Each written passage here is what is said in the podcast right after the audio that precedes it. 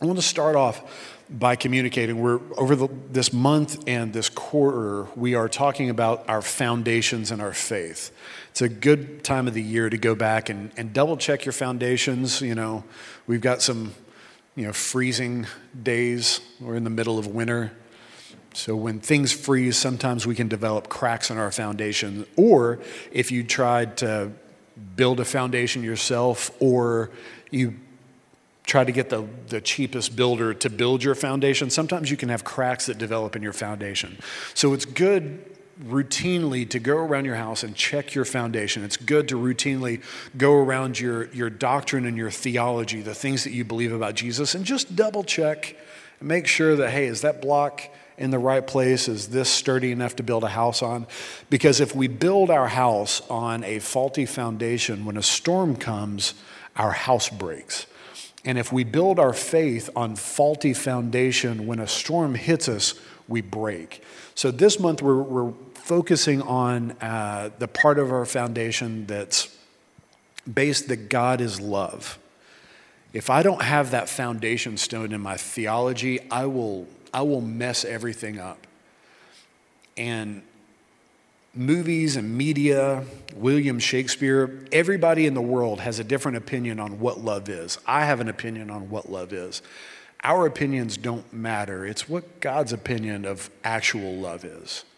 So if I go to the world to define attributes of God, I'm going to mess things up. I have to go to scripture and and derive my theology. I have to derive my doctrine. I have to derive the thoughts that I have about God from scripture. And we are Christians, and the Bible is a huge book.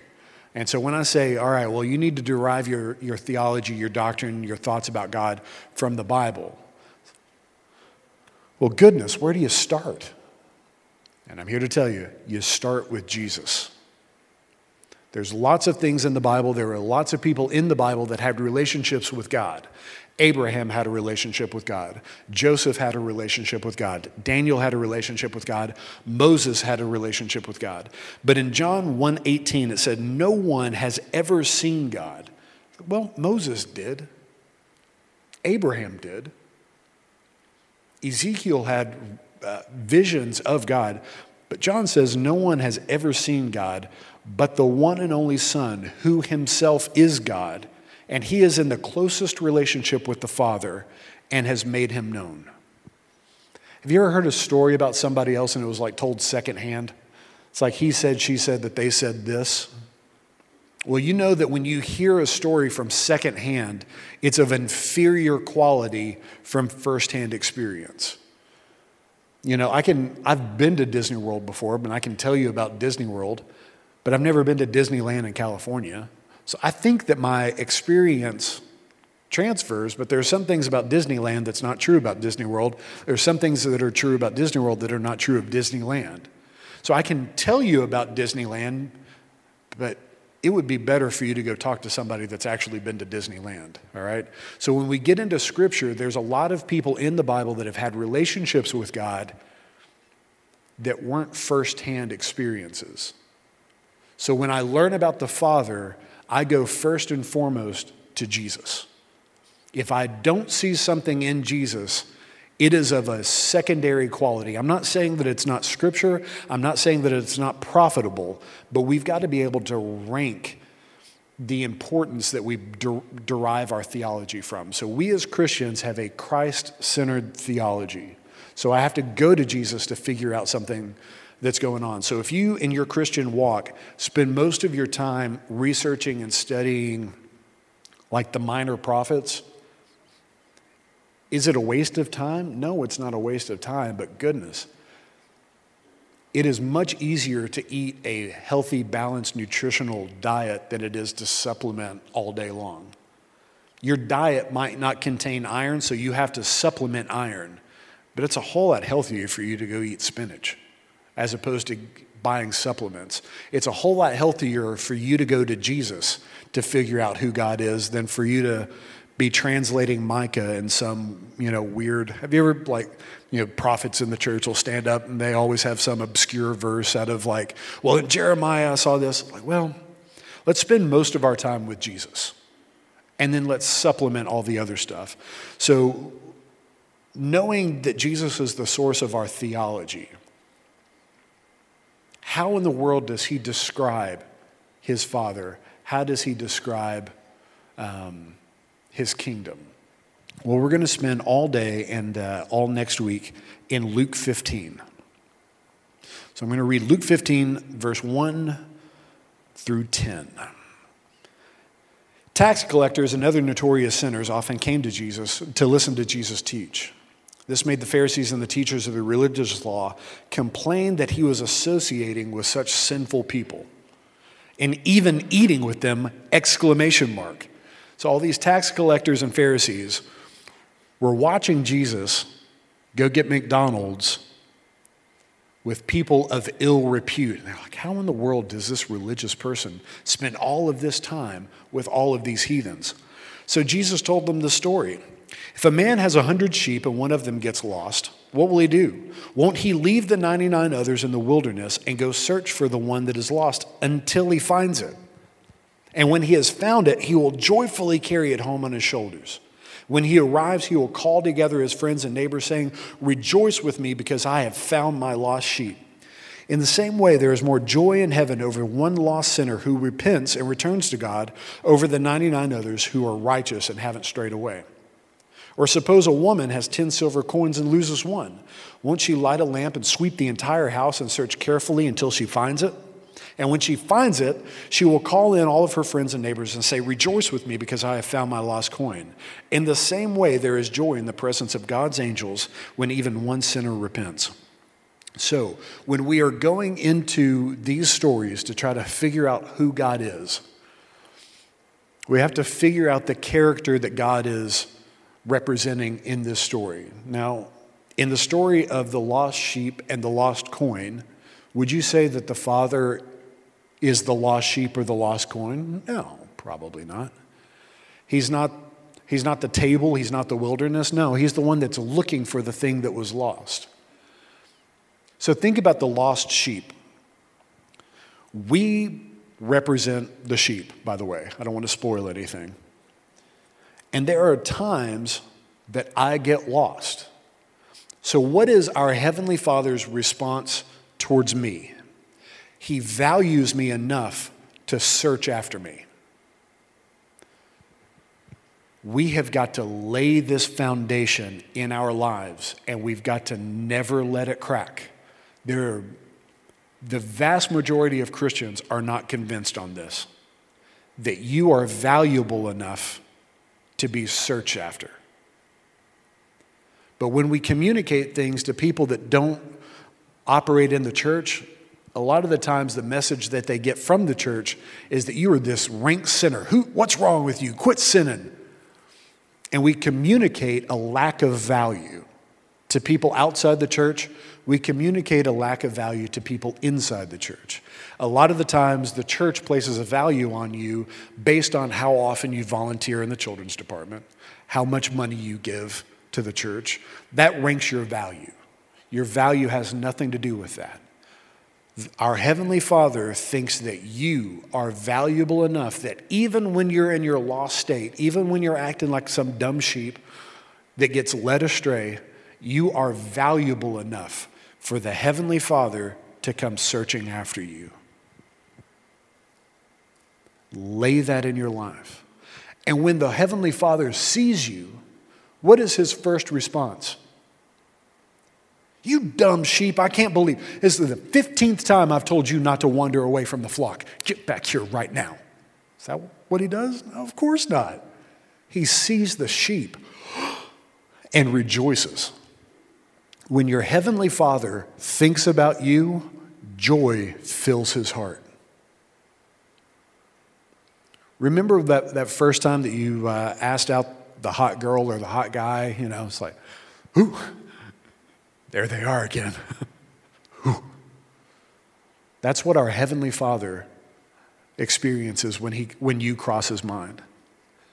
Remember when your kid got born and the first time you saw him, even though that they looked like a horror show? Oh gosh. By the way, not all babies are cute. Like we, we say that all the time. Like those first few minutes, it's like, whoo, man. Would a father ever say that? Uh uh-uh. uh When that father sees that kid, oh, you're incredible. Joy fills the heart of a father when he sees his kid.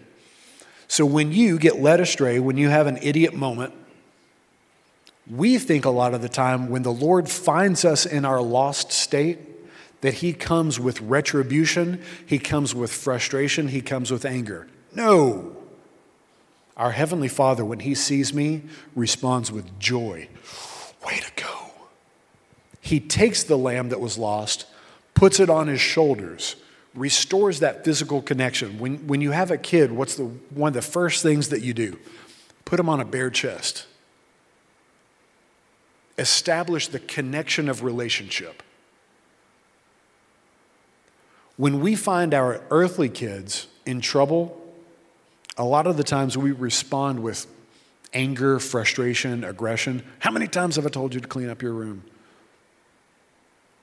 No, I'm not going to give you any dessert. You didn't even eat your spinach. How dare you? It's the 15th time I've told you to put your shoes.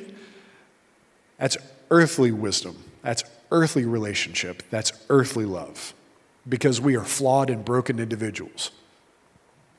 We cannot define God's love by our experiences. See, the thing that we mess up when we say that God is love, we assume that He is just the best version of us. We assume that His love is like my love on a good day. If I eat my Snickers bar and I have my cup of coffee, I can be a pretty loving individual. And we assume that God's love is just like me times 10. His love is an entirely different thing. It's an entirely different thing of substance. Our love is just a vague shadow of His love. So I've got to lay in the foundation of my theology, the foundation of my heart, when I come into worship, when I read scripture, when I'm communicating the gospel to friends, when I am living out my life, when I'm going to God in devotionals, the, the, the thing that I cannot argue about, the thing that I can't question, I can't bring it up for debate is the fact that He is crazy about me that when he sees me, his heart is flooded with joy. And it is the Father's desire to always to restore connection, to take that lamb who's probably wandered off many, many times before. And where if I have a lamb that keeps on wandering away from the flock, do you know how good lamb chops are? Well, if you won't stay with the flock, I'll eat you. And then turn your wool into a coat. It's not what the Heavenly Father does to us. On the 170th time that he has had to go find this sheep that's got his head stuck in some thorn bush, filled with joy, restores the connection, puts the lamb on his shoulders. And when he goes back home, he stops everybody from what they're doing and he throws a party on your behalf. You were the reason that you were in your lost state, and He still celebrates when He finds you. So that's the Father's experience. What's our experience? What's, what did the lamb do to get lost? Was it the lamb's fault that it got lost? Yeah, it wandered away. It had feet, it had legs. Have you ever seen sheep eat? They just keep eating grass until they run into something or get led over a hill or get lost in some river somewhere. All the lamb did was follow its appetites until it got in a, in a position that it didn't need to be in. There are times that you guys are led astray. Thank God I'm above all of that. I, you know, I've experienced maturity in my faith and I never get led astray. So what did the lamb do? The lamb was dumb. It was ignorant. Did did it mean to get lost? Did it wake up one day and go, you know what? I'm going to develop a heroin addiction? No, it didn't do that. It just followed its dumb appetites. It listened to its base instincts and just kept eating until he found itself around people that I shouldn't be here. Have you ever followed your appetite into positions that you did not need to be in? The person that has an affair doesn't wake up in the morning and go, you know what? I think I'm going to throw my family away. No, they were just following their appetite. The person that has a drug addiction, do you think they wake up one day and go, you know what? My family's doing all right. I think I'm going to. Ah. The drug addict doesn't wake up one day just wanting to throw everything down the drain. They just follow their appetite until one day they look up and, I don't even know where my house is. Even when you get led astray by your own idiot desires, the Father still rejoices to come after you. You're not a bad person. We're just dumb sometimes. There are things that are broken in you because of your appetite and because of the people that have influenced you. Let me see if this resonates with anybody. Have you let people on social media or the news lead your anger or your fear into places that a little bit stressful this week? Like, why am I so stressed? Because I let people lead me astray. Could have turned the TV off. I could have closed Facebook, but I didn't. I just kept scrolling. And all of a sudden, wow, now I'm stressed out. Well, did anyone do that to me? Nope. I listened to somebody that I thought was smarter than me, and I led myself into a messed up situation. This represents Adam and Eve. Some snake got into the garden. It's like, baby darling, won't you eat this fruit? I don't think I'm supposed to. Psh, trust me. There have been times in your life that you were led astray by people that were more influential than they should have been. There are decisions that you made in high school. You just got around a bunch of idiots that led you astray, and it broke something inside of you. Well, what's our response? I've got to be okay to be able to say, you know what, I am an idiot sometimes and I get led astray. Because if you ever get to the position that you think that you are above and beyond being beguiled, hoodwinked, influenced, hornswoggled, everybody remember uh, Hatfield and the McCoys on A&E, Kevin Costner? It's like that one guy who's like, they hornswoggled me with love. We get hornswoggled sometimes. But my response is a lost lamb what did the lamb do to get found? Nothing. What do I do to get found? Nothing. I simply let the shepherd pick me up. Thank God. I receive the finding of the Lord. That's, that's my only job. I need to be able to receive that love. We have a hard time receiving that love because our pride and our arrogance want us to, well, you can't ask for help. Can't ever act like you're lost. You can't ever act like you don't know what's going on. You'll never get found like that. How do I get found? Help! Ma! Ma! Help. I also need to have compassion on people that are led astray in idiocy. Now, this week, this is as political as I'm going to get. There are people that you have seen online this week that you think, I cannot believe that people are so dumb to believe that. Whatever that is. You believe people just get led astray by such idiocy?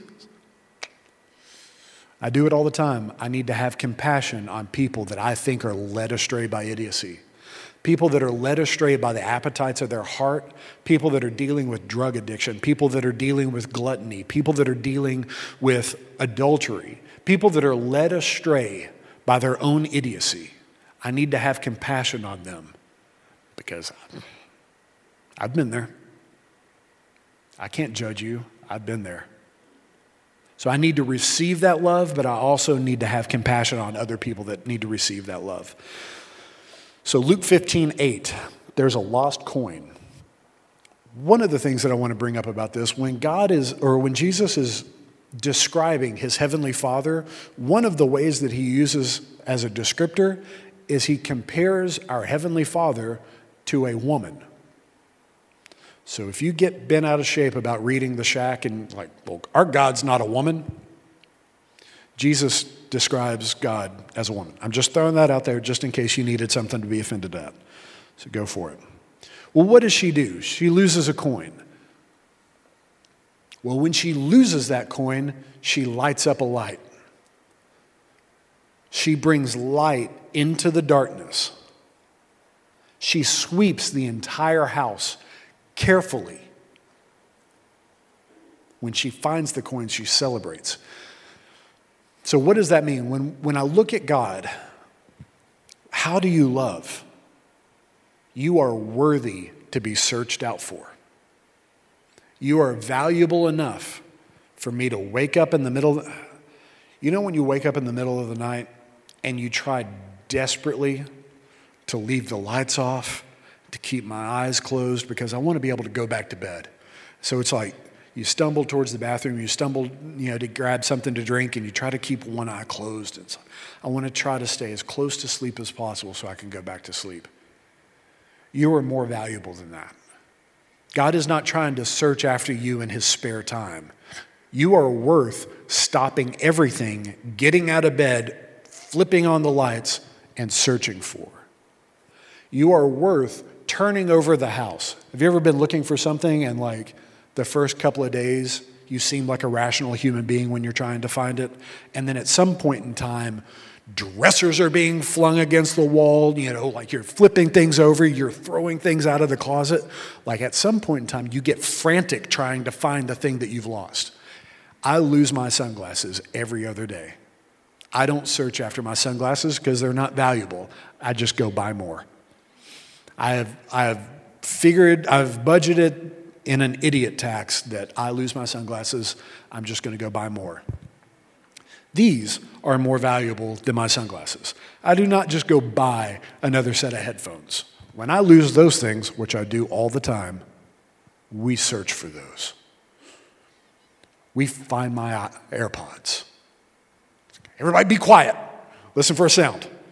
If I lose my phone, I would rather lose my glasses. I'm addicted. I'm working on it. If I lose my phone, we stop everything and we go looking for it. If I lose my car keys, which I do all the time, we stop everything to go look for it. How much more valuable are you than a set of AirPods? How much more valuable are you than a set of car keys? You are worth stopping everything. So when we like when we find ourselves in a position that we get lost, a lot of the times we avoid going to the Lord because we don't want to inconvenience him. You need to look at yourself differently. We don't define ourselves. Our identity doesn't come from a mirror. Our identity doesn't come from social media. Our identity comes from the Lord. And what we know of the love of the Father is that you are no inconvenience for Him to find you. You are worth Him searching after to find you. When she finds the coin, she wakes now she lit a light, so people should be in, you know in bed asleep. She brings all of her friends together, flips on their light switches, wakes everybody up, and celebrates. She throws a block party at two o'clock in the morning because you are worthy of celebration. And unless I unless I believe that, unless I lay that foundation in my life, I am going to warp all these different verses that we're reading, I'm going to view God through this weird, skewed lens because I don't actually believe that He loves me like He says He loves me.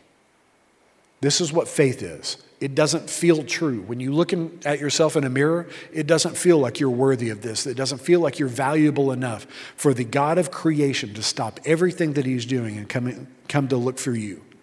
But unless I believe what He says, I'm going to be led astray by the enemy all day, every day. Now, from the experience of the coin, what did the coin do to get lost? Nothing. The coin doesn't even have legs like the idiot sheep. The coin just got lost. What could the coin do to get found? Nothing. There are things that have happened to you in your life that are in no way, shape, or form your fault. But they broke you regardless. When we take up uh, the collection to make the boxes for our school system, I had a conversation one time about like, well, you know, these poor people, like, they've got food stamps. And their mothers are wasting their food stamps on meth and not feeding their kids. Okay, that's not the kid's fault. It's not the kid's fault. We're sending boxes of food home for the kid. I don't care what decision their parents have made. Those kids are worthy of the covering of the church to try to help them. There have been things that have happened to you when you were a kid that you couldn't have controlled at all, but they taught you that you weren't valuable. Some adult said something to you, some teacher said something to you, your parent said something to you, and it's not your fault. There, have been, there are people that are listening to this that have been sexually abused, and that wasn't your fault. There have been people that have been abused by your parents. That wasn't your fault. What did the coin do to get lost? Nothing. We live in a broken world, and sometimes there are evil things that happen to us. It's not your fault. So, what should you do to restore your brokenness? Something happened to you and you got broken. How are you going to fix it? That coin couldn't do anything to get fixed. All the coin had to do was be a, a willing recipient of the finding of God. We have to receive the love, the finding, the celebration. It is the, the receiving of that love, it is the receiving of that celebration that heals that brokenness. But if I simply start coming to church and I don't let myself be found, I'll never experience the joy of the Father. And I'll always think that He is some harsh, mean spirited individual. I have to let it dip down from my head into my heart that I'm found, I'm celebrated, and I'm valuable. Last point. Every, both of these stories, it ended with, and there is joy in heaven over a sinner that repents and comes back. So, what's, what's the deal with this repentance thing? And then our brains go, ah, there's the catch. You said that the lamb can't do anything to be found. You said that the coin can't, can't do anything to be found. Ah, but there's this repentance. I've got to come in and beg God to come find me. No, no, no. In the New Testament, every time the word repentance is used, it's a Greek word metanoia. It is a changing of your mind.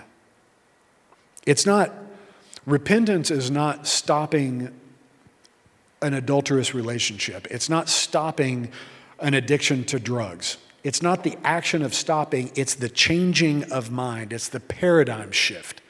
It is the realization that I'm not lost, I'm found. And so I want to flip everything that we had been talking about around a little bit.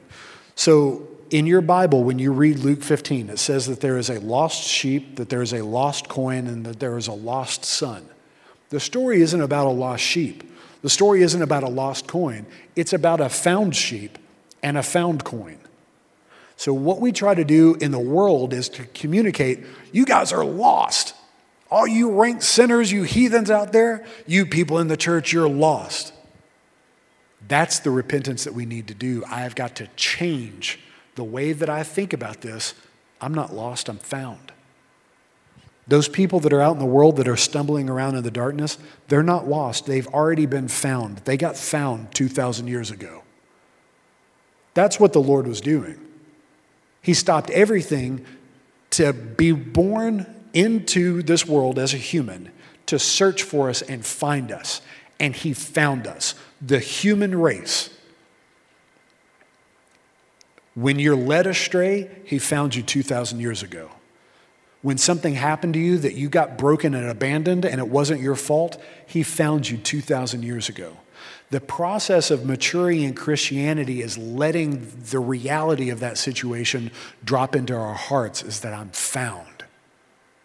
Thank God I'm found. I'm found by a loving Father. And if I can change the way that I think about myself, that's repentance. That's what kicks off the, the joy, the party in heaven of like, he got it. She got it. You're not, you're not broken anymore. You're not abandoned anymore. You're not rejected anymore. You're found. I don't feel like that. I, I know. That's, that's the hard thing. We don't base the f- decisions that we make in faith on our feelings. I go to Scripture and to find out what's true of me, and I live my life according to what Scripture says is true about me. Not because I wake up one morning and go, well, that's it. I didn't receive a text message when I wanted to receive a text message. Therefore, I'm abandoned. Nobody loves me.